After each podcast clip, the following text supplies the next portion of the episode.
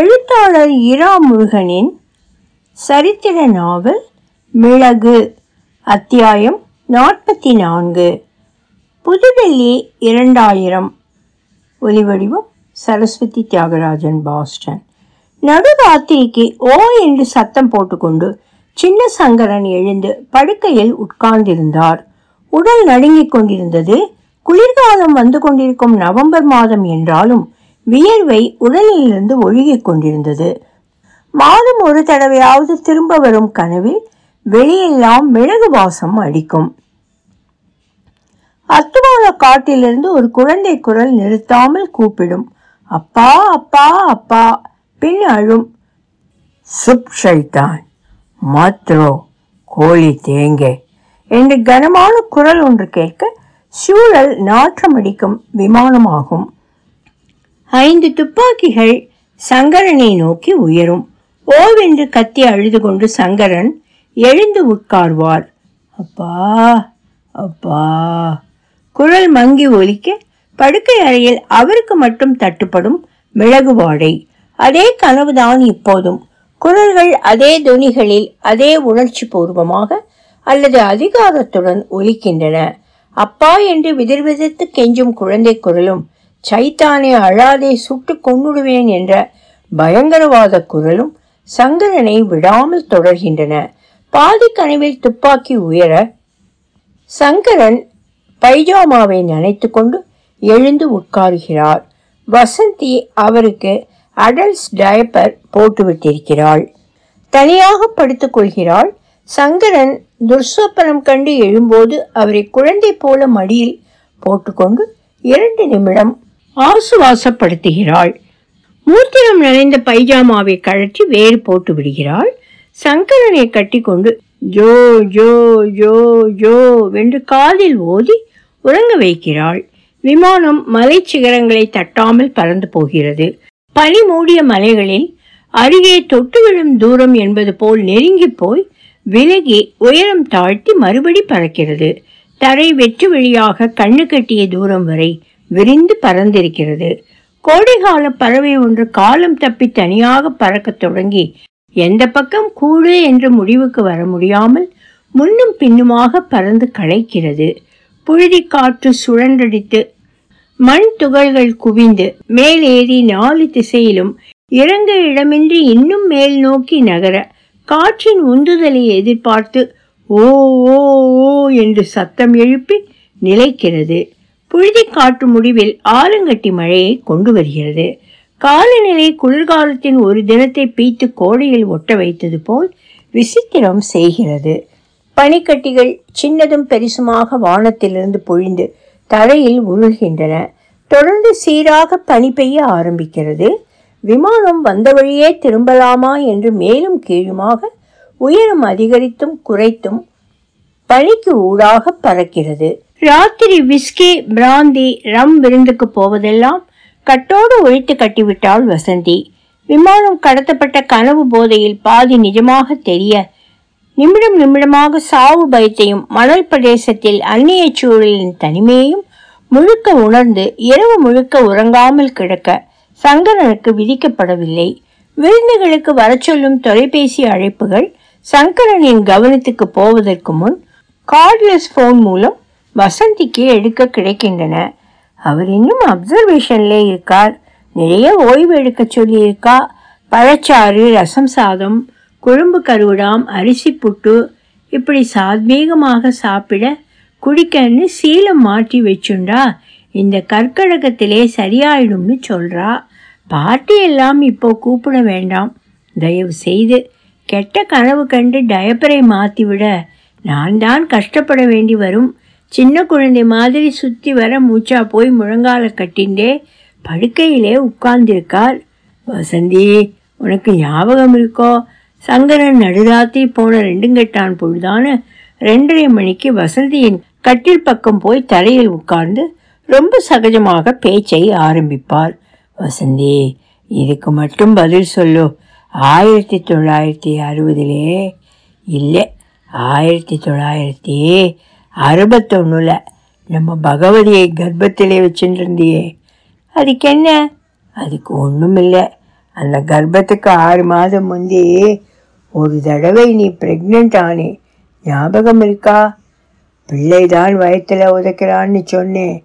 திடீர்னு ஒரு நாள் காலம்புரை, அன்னைக்கு ஞாயிற்றுக்கிழமை, உங்கள் அப்பா தம்பி சித்தப்பா கரோல்பாக்கிலே வீட்டு செப்டிக் டேங்க் ரிப்பேர் பண்ணிட்டு இருக்கான்னு வந்து டாய்லெட்டை நாரடிச்சாளே. நம்பூதிரி தந்த சூரணம் பல்பொடி நெடி எங்கேயும் அடிச்சுட்டுருக்க, நீ என்னை பாத்ரூமுக்கு கூப்பிட்டே அந்த கர்ப்பம் கரைஞ்சி போச்சுன்னு அழுதுண்டே சொன்னேன், ஞாபகம் இருக்கா? அது ஆம்பளை குழந்தை தானே, அந்த கரு இன்னும் உசுரோடு இருக்கு. நான் பார்க்கல, அப்பா அப்பான்னு கண்ணர்லே பிளேன்குள்ளே வந்து என்ன திட்டுறதோ நல்லதா நாலு வார்த்தை சொல்கிறதோ தெரியலை. நல்ல வார்த்தை சொல்ல நான் ஒன்றும் செய்யலையே, திட்டு தான். என்னமோ அந்த குழந்தை கனவுலே வரும்போதெல்லாம் வீடு முழுக்க மிளகு வாடை. அது கூப்பிட்டு இருக்கும்போதே அஞ்சு கட்டாலே போவாங்க. என் சிரசுக்கு துப்பாக்கி வச்சுட்டு நிற்கிறான். குடங்குடமாக மூத்திரம் எப்படி வருதுன்னு தெரியல. இவ்வளவுக்கும் ராத்திரி படுத்துக்க போகிறபோது போயிட்டு தான் படுக்கிறது. சரி சரி, விஷயம் என்னென்னா அந்த குழந்தைக்கு நல்லதாக பிரீத்தி பண்ணணும். அதுவரை வந்துட்டு தான் இருக்கும், ஞாபகம் இருக்கோ? இல்லை, நான் அப்படியெல்லாம் கர்ப்பம் தாங்களே. உங்கள் தொடுப்பு வெள்ளைக்காரியை கேட்டு பா பார்த்தேளோ ஒரு பத்து நிமிஷம் கனமான மௌனம் நிலவும் அங்கே. இல்லை, இது அதுக்கெல்லாம் ரொம்ப முன்னாடி. அப்போது தில்ஷித் கவுரை ஃபோன் பண்ணி வர சொல்லுங்கோ, கேட்டுட்டு மஞ்சள் குங்குமம் ப்ளவுஸ் பீஸ் கொடுத்து அனுப்பலாம். வசந்தி சகஜமான மனநிலைக்கு வந்திருந்தாள். அவள் அப்புறம் முழுசாக பத்து வருஷம் கழித்து தான் ஹோம் மினிஸ்டரில் இருந்து டைப்பிஸ்டாக டிரான்ஸ்ஃபர்லேயே வந்தா. சரி, அப்போது ஏதாவது நடந்திருக்கும். சே, அதெல்லாம் இல்லை. ரெக்கார்ட் ரூமில் பழைய ஃபைல் தேடுற போது ஒரு தடவை கரண்ட் போய் இருட்டாச்சா, என்னை கட்டி பிடிச்சி பச்சு பச்சுன்னு முத்தம் கொடுத்தா. கொஞ்ச நேரம் பேசாமல் யோசித்து கொண்டிருப்பார் சங்கரன். திரும்ப பேச ஆரம்பிப்பார். அப்படித்தானா? இல்லை, நான் தான் அவளுக்கு கொடுத்தேனா? யார் யாருக்கு கொடுத்தேளோ? போன வருஷம் அவர் ரிட்டையர் ஆன போது திராட்சைப்பழம் வாங்கிட்டு வந்து கொடுத்து சாதாரணமாக பார்த்து பேசிட்டு போனா. நீங்கள் தான் அலைஞ்சிங்க போல இருக்கு. அப்படி இருக்க அவளுக்கு எப்படி கர்ப்பதானம் பண்ணி இருக்க முடியும்? அதான் வெள்ளைக்காரியை கேளுங்கன்னு சொல்கிறேன். சொல்லிகிட்டே இருக்கேனே, தெரிசா பழக்கமானது ஆயிரத்தி தொள்ளாயிரத்தி எழுபதிலே.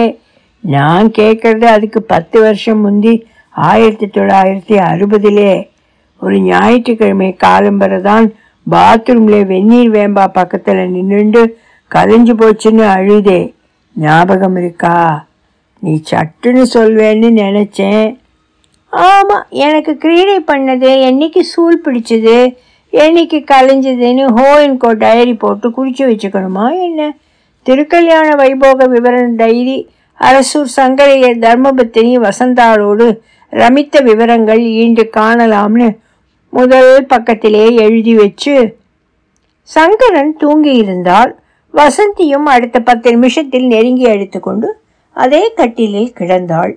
வசந்தி வேண்டுமென்றே அசட்டை செய்தாலும் கனவு வருவது என்னமோ நிற்கவில்லை. சங்கரனின் கனவிலே வரும் குழந்தை அவர்களுக்காக உருவாகி அவர்களால் அழிக்கப்பட்டது என்று நாளுக்கு நாள் திடமாக நம்பப்பட்டது சங்கரனால். இந்த மிளகு வாசனை வேறே சுற்றி சுற்றி வருகிறது அந்த கனவு காலத்தில்.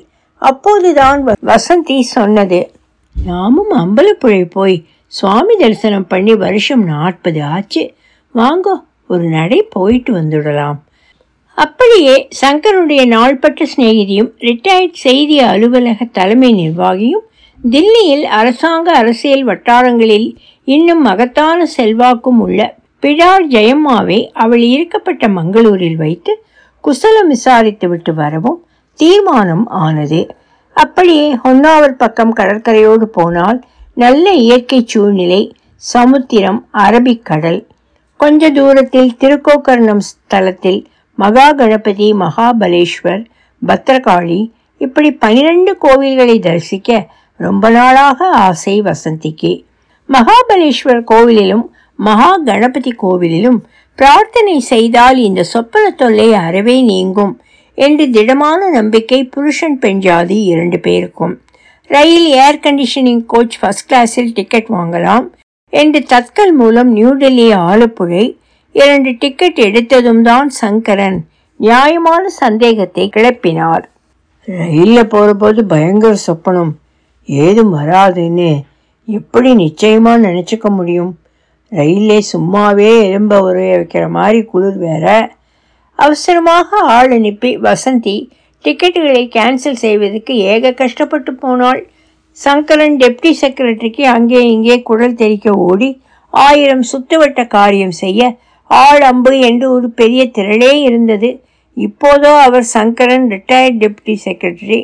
ரேஷன் கார்டு புதுப்பிக்க வேண்டும் என்றால் கூட போய் முடித்து வர ஆள் தேடி காரியம் நடப்பதற்குள் போதும் போதும் என்றாகிறது.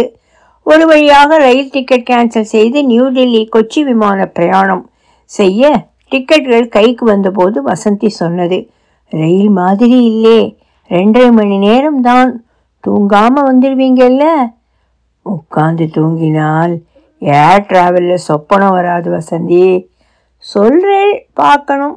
பிளேனில் ஏறினதும் ஹைஜாக் பண்ணிட்டு போன அந்த கன்ஹர் ஃப்ளைட் ஞாபகத்துக்கு வந்துடாமல் இருக்கணும். நீயே சதா ஞாபகப்படுத்தின் இருப்பே, பொய்யாக குற்றம் சாட்டும் துணியில் சொன்னார் சங்கரன். அபூர்வமான சிரிப்பு அவர் கண்களில்.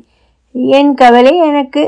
ஆணைக்கு கோமணம் கூட கட்டி விட்டு விடலாம், நடு ஃப்ளைட்லே உங்களுக்கு பைஜாமா போட்டு விடுறது கஷ்டம் என்று சிரித்து கொண்டே சொன்னாள் வசந்தி. ஒரு ஐந்து நிமிடம் பேசாமல் இருந்துவிட்டு சொன்னாள், எவ்வளவு செயலா, கம்பீரமாக சுற்றி வந்துட்டு இருந்தது என்ன, இப்படி திடால்னு வந்து ஓச்சு போட்டது என்ன? அழுதா இன்னும் கஷ்டமாக போயிடும், அதான் சிரிச்சுண்டே இருக்கேன். வசந்தி புடவை தலைப்பால் கண்ணை துடைத்து கொள்கிறாள். தனியாக வீட்டில் இருக்கணும் முடியுமா, இல்லை நீயும் அம்பலப்புழை வர்றியா என்று ஒரே மகள் பகவதியை கேட்டார் சங்கரன். இவள் கொச்சு பகவதி, பாட்டி பகவதி பெயரும் அதே என்பதால் பெரிய பகவதிக்கு அம்பலப்புழை போவதென்றால் உயிர் மூச்சு விடுவதாக இருக்கும். ஆனால் அவள் ஜீவிச்சிருந்த போது நினைத்தால் பிளேனிலே போக முடிஞ்சிருக்காது. ஒரு குருணி பணம் கொட்டி டிக்கெட் வாங்கி சீட் பெல்ட் போட்டுக்க கூட பயந்து உசிரை கையிலே பிடிச்சுண்டு போனது பெரிய பகவதி காலம். கொச்சு பகவதிக்கு எங்கேயும் போக வேணாம். தில்லியில் அவளுடைய சிநேகிதர்களை வருஷத்துக்கு ஒரு தடவை ஒவ்வொருத்தரும் என்று சந்தித்து வந்தாலும் டபுள் ஷிஃப்ட் எடுத்து ஒரே நாளில் நாலஞ்சு பேரை சந்தித்தாலே ஒரு மாதிரி நண்பர்கள் பட்டியலில் எல்லா பெயருக்கும் டிக் அடிக்க முடியும். சங்கரனும் வசந்தியும் இல்லாவிட்டால் என்ன? பிட்சாவும் பர்கரும் கடைக்கு ஃபோன் செய்தால் அரை மணி நேரத்தில் வந்து சேரும். ஒரு மாறுதலுக்காக லஜ்பத் நகர் சென்ட்ரல் மார்க்கெட் தாபாவில் இருந்து ருமாலி நானும் ஆலு மட்டர் பன்னீர் சப்ஜியுமாக ஆர்டர் செய்து சுட சுட சாப்பிட்டு வேறு வேலை இருந்தால் கவனிக்கலாம். அப்பாவும் அம்மாவும் பயணம் வைத்த நாள் நெருங்க நெருங்க பகவதி அவர்களுக்கு ரொம்ப அனுசரணையாக இருந்தாள். சாரதா தெல்சா ஆண்டிக்கு பாலிகா பஜாரில் இருந்து கத்தரிப்பூக்கரையில் சூரிதாரும் மேல் சட்டையும் மஞ்சள் தாவணியும் அவள் பணத்தில் செலவழித்து வாங்கி வந்தாள்.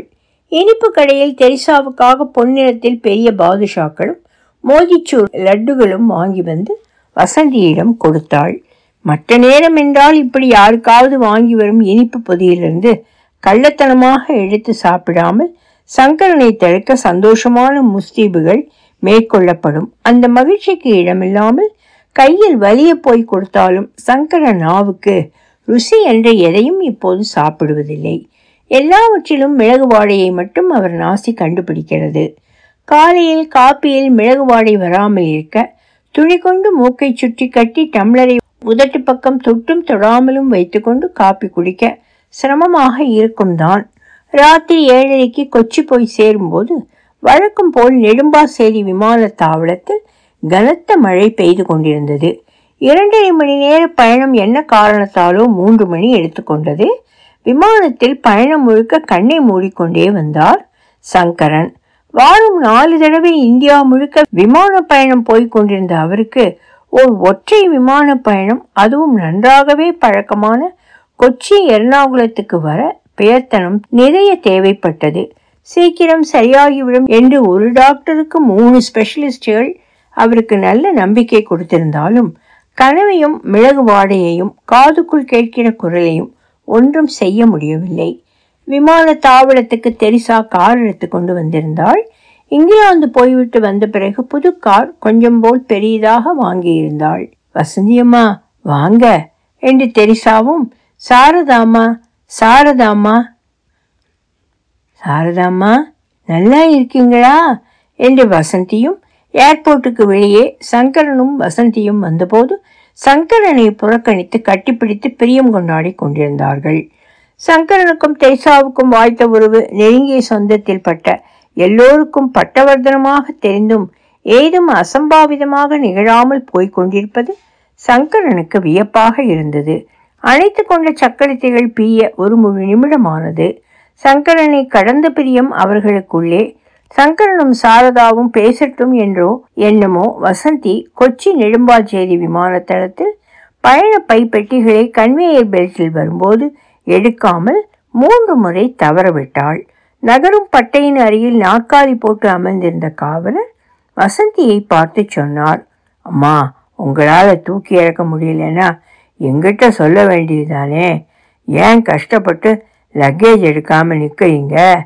வசந்தி சிரித்து கொண்டே அவர் உதவியை நாடினாள். இல்லாவிட்டால் மிகவும் விசனத்துக்குள்ளாவார். ட்ராலியில் இரண்டு பெட்டிகளையும் ஏற்றி உருட்டி கொண்டு நடந்தபடி முன்னால் கொஞ்ச தூரத்தில் பேசியபடி நின்ற சங்கரனையும் தெரிசாவையும் பார்த்தாள். என்ன ஸ்பெஷலாக இந்த பெண்ணிடம் இருக்கு என்று தேடி தேடி போய் விழுந்தாள் சங்கரன் என்று வசந்தி யோசித்தாள். வெளிநாடு இங்கிலீஷ் உச்சரிப்பு, மதர்த்த அரபி குதிரை போல உடம்பு, பன்றியும் அழகாக தெரியும் பருவம் என்று அவரை வீழ்த்தி இருக்கும். அது என்னமோ, முடியுமானால் வந்து ஜெயித்து விட்டு போ என்று ஒரு காலத்தில் தெரிசா பிரிமுறுக்கி நின்றிருந்ததுதான் காரணம். போனால் ஜெயித்தாள். இப்போது அந்த உறவின் எச்சங்கள் பிரியத்தோடும் நேசத்தோடும் கசியும் போது வசந்திக்கு அதை தடுக்கவோ ஒடுக்கவோ மனமும் இல்லை, காரணமும் இல்லை.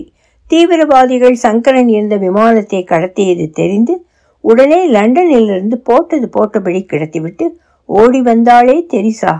அந்த அன்புக்கு வசந்தி செய்யக்கூடிய குறைந்தபட்ச மரியாதை அவளை சங்கரனோடு மட்டுமில்லை, கொச்ச பகவதியோடும் கூடவும் கட்டுப்பாடுகள் ஏந்தி பழகியிருக்க வகை செய்ய வேண்டியது தானே. கார் சீரான வேகத்தில் போய்கொண்டிருந்தது. மற்ற நேரம் என்றால் சங்கரன் கார் அமைப்பு பற்றி, ஓட்டம் பற்றி, பெட்ரோல் குடிப்பது பற்றி எல்லாம் விடாமல் விசாரித்திருப்பார். அவர் மௌனமாகி இருக்கும் நாட்கள் இவை. நகரும் எந்த கூண்டும் அவருக்கு சங்கடத்தை தருவதாக இப்போது மாறியுள்ளது. நடக்கும்போதும் உட்கார்ந்திருக்கும் போதும் சமாளிக்க முடிகிற பயம் நகரும் போது பெரிய பெரிய பஞ்சு பொதிகள் மேலே அழுத்துகிறது போல் பெரியதாக கவிந்து சுவாசம் தடைப்பட வைக்கிறது. எப்போ வாங்கினீங்க மாருதி சுசுகி வேக்னர் கார்? ரொம்ப நல்லா இருக்கே என்று வசந்தி கேட்டபடி பாராட்டும் பார்வையை சாரதா தெரிசாவை நோக்கி செலுத்தினாள். கார் ஓட்டி வந்த சாரதாவுக்கு இடப்பக்கம் வசந்தி இருக்க பின் சீட்டில் முகத்தில் மெல்லிய பயம் தெரிய சங்கரன் ஒரு ஓரமாக உட்கார்ந்து வயதான சிறகு நனைந்த கழுகு போல் உட்கார்ந்திருந்தார். கார் ஓட்டமோ விமான பறத்தலோ எல்லாமே நிச்சயிக்கப்பட்ட காலமும் தூரமும் கடந்து எவ்வளவு விரைவில் முடிக்க முடியுமோ அத்தனை சீக்கிரம் நிறைவேற அவருக்குள் எதிர்பார்ப்பு தேங்கி நின்றது. நகர்தலும் விசையும் எல்லாம் பயம் உண்டாக்கக்கூடியவையாக சங்கரனுக்கு தோன்ற ஆரம்பித்த நாட்களில் துப்பாக்கி புகையும் மிளகு வாடையும் சேர்ந்து பிழைந்து போக்கு காட்டின. அப்புறம் அந்த குரல், ஏன் இன்றைக்கு அது கேட்கவில்லை? இதயத்தை பிசையும் குழந்தை குரல். யார், எந்த குழந்தை, எங்கே? கல் நெஞ்சுமா இப்படி கெஞ்சும் ஒரு சின்ன குழந்தையை விட்டு விட்டு எங்கோ போக? சங்கரன் முன்னிருக்கை மேல் கை வைத்து தலை சாய்ந்தபடி பயணப்பட்டார். ஏனா என்ன ஆச்சு? தூக்கம் வருதா? முழிச்சுண்டு உட்காருங்கோ, தெரிசாவோட புதுக்கார் பற்றி கேட்கவே இல்லை என்று பேச்சை மேலும் ஈர்ப்போடு கொண்டு செலுத்த பிரயத்தனம் எடுத்து கொண்டிருந்தாள் வசந்தி. கொஞ்சம் டவலை எடு என்றார் சங்கரன் அவள் பேசிய எதுக்கும் மறுமொழி தராமல். நினைச்சேன் டவலை இன்னும் கேட்கலையேன்னு, முகம் தெளிவாகத்தான் இருக்குது, எதுக்கு திரும்பவும் தொடச்சிக்கணும்? சொல்லியபடியே வசந்தி சிறு தேங்காய் பூத்துவாரியை கைப்பையிலிருந்து எடுத்து சங்கரனிடம் கொடுத்தாள். அவசரமாக துவாலையில் முகம் புதைத்து முகமறைத்த நெருப்பு கோழி போல் ஆசுவாசம் கிடைக்க பெற்று கொஞ்சம் அசங்கினாலும் அந்த அமைப்பும் அமைதியும் சீட்டுக்கட்டு கோபுரம் போல் உதிர்ந்து விழுந்து விடலாம் என்று பயந்தோ என்னமோ நழுங்காமல் அப்படியே சங்கரன் அமர்ந்து வர கார் போய் கொண்டிருந்தது. கொச்சிக்கும் அம்பலப்புழைக்கும் எத்தனை தூரம்? வசந்தி கேட்டாள். நாற்பத்தஞ்சு மைல் என்று சங்கரன் துவாலியிலிருந்து தலை தூக்கி பார்த்து சொன்னார். தெரிசா புன்னகையோடு எழுபது கிலோமீட்டர் என்றாள். அளவைகள் தொடக்கம் பற்றிய உறுதியை தராவிட்டாலும் ஏதோ ஒரு விதத்தில் முடிவு குறித்து காலபோதம் வரவழைத்து தரும். கொச்சிக்கும் அம்பலப்புழைக்கும் எவ்வளவு தூரம் என்று யாராவது சங்கரனை கேட்டால் துவாலையிலிருந்து முகமகற்றி அவர் சொல்வார், அது அம்பலப்புழையிலிருந்து அம்பலப்புழைக்கு உள்ள தூரம்தான், கொச்சியிலிருந்து கொச்சி அகன்றிருக்கும் தூரம்தான். அம்பலப்புழை போய் சேரும்போது எட்டரை மணி ராத்திரி. சுக்காக காய்ந்திருந்த பூமி அங்கே. ஜான் கிட்டாவையில் சைவ உணவகத்தில் ராச்சாப்பாடு கழித்துவிட்டு போகலாம் என்ற யோசனை வசந்தியால் முன்வைக்கப்பட சாரதா தெரிசா சந்தோஷமாக ஏர் கண்டிஷன் வசதி செய்யப்பட்ட போஜன சாலைக்கு அவர்களை அழைத்து போனாள். வசந்தி வழிகாட்டி முன்னே நடக்க சங்கரன் செலுத்தப்படும் பசுவின் கன்று போல் இழுத்த இழுப்புக்கு கூடவே நடந்தார். சப்பாத்தியும் மட்டமான உரைப்பு சேர்த்த குருமாவும் ஆலு மட்டரும் ஃப்ரைட் ரைஸும் சாக்லேட் ஐஸ்கிரீமுமாக வசந்தி ரசித்து சாப்பிட்ட ராச்சாப்பாடு. சங்கரன் எல்லாம் ஒரு வில்லல், ஒரு ஸ்பூன், ஒரு கவளம் என்று சாப்பிட்டதாக பெயர் பண்ணிக்கொண்டு மேலேயெல்லாம் இறைத்து கொண்டு சாப்பிட்டதை பார்க்க தெரிசாவுக்கு மனதில் துக்கம் கவிந்தது. கடைசியாக வந்த தேங்காய்ப்பூ அடைத்த பான் மட்டும் ரொம்ப பிடித்து போய் ஒன்றன் பின் ஒன்றாக நான்கு கொண்டு வர சொல்லி சாப்பிட்டார் அவர். ரெஸ்ட் எடுக்கணும் என்று சாரதாவிடம் சொன்னார் சங்கரன். சின்ன குழந்தை மாதிரி தனக்கு என்ன வேணும் என்று கோரிக்கை விடுத்து உடனே நிறைவேற்றி தருவதை எதிர்பார்த்து இருக்கிறார் அவர். விமான கடத்தலில் மாட்டிக்கொண்டது எவ்வளவு பாதித்திருக்கிறது அவரை என்று புரிந்தது சாரதாவுக்கு. இதோ போய் ஜோஜோ தூக்கம்தான் என்றாள் அவள். ஹோட்டலில் தங்கலாம் என்று வசந்தி ஒரு இங்கிதமான பேச்சாக சொன்னாலும் சாரதா தெரிசா அதை எதிர்பார்த்திருந்தது போல் சங்கரனும் வசந்தியும் தன் வீட்டு முதல் மாடியிலேயே சகல வசதிகளும் கவனிப்புமாக எத்தனை நாள் வேண்டுமானாலும் இருந்துவிட்டு போகலாம் என்று அன்பு கட்டளை விடுத்தாள். இன்று ராத்திரி ஹோட்டலில் தங்கி சங்கரனுக்கு கனவு வந்து அலறிக்கொண்டு எழுந்திருக்கக்கூடும், வெளியாருக்கு தெரிய வரும், தொந்தரவாக இருக்கும். தெரிசா வீட்டில் தங்கினால் அந்த கவலை எதுவும் வேண்டாம் என்று வசந்திக்கு பட்டது. அடுத்த பத்து நிமிடத்தில் கார் சாரதா தெரிசாவின் வீட்டு வாசலில் நின்றது. எந்த கனவுமே இல்லாமல் ஆழ்ந்து உறங்கினார் விசாலமான மாடிப்படுக்கை அறையில். வசந்தியும் ரொம்ப நாளுக்கு அப்புறம் நல்ல தூக்கத்தில் ஆழ்ந்தாள். காலை ஐந்து மணிக்கு கோவிலில் தரிசனத்துக்கு ஏற்பாடு செய்திருந்தாள் தெரிசா. நாலரை மணிக்கு குளித்துவிட்டு கோவில் போகும்போது பாதுகாப்பாக சங்கரனை கூட்டி போவது போல் அவர் நடுவில் நடக்க இரண்டு பக்கமும் இரண்டு பெண்டாட்டிகளும் கூட வந்தார்கள்.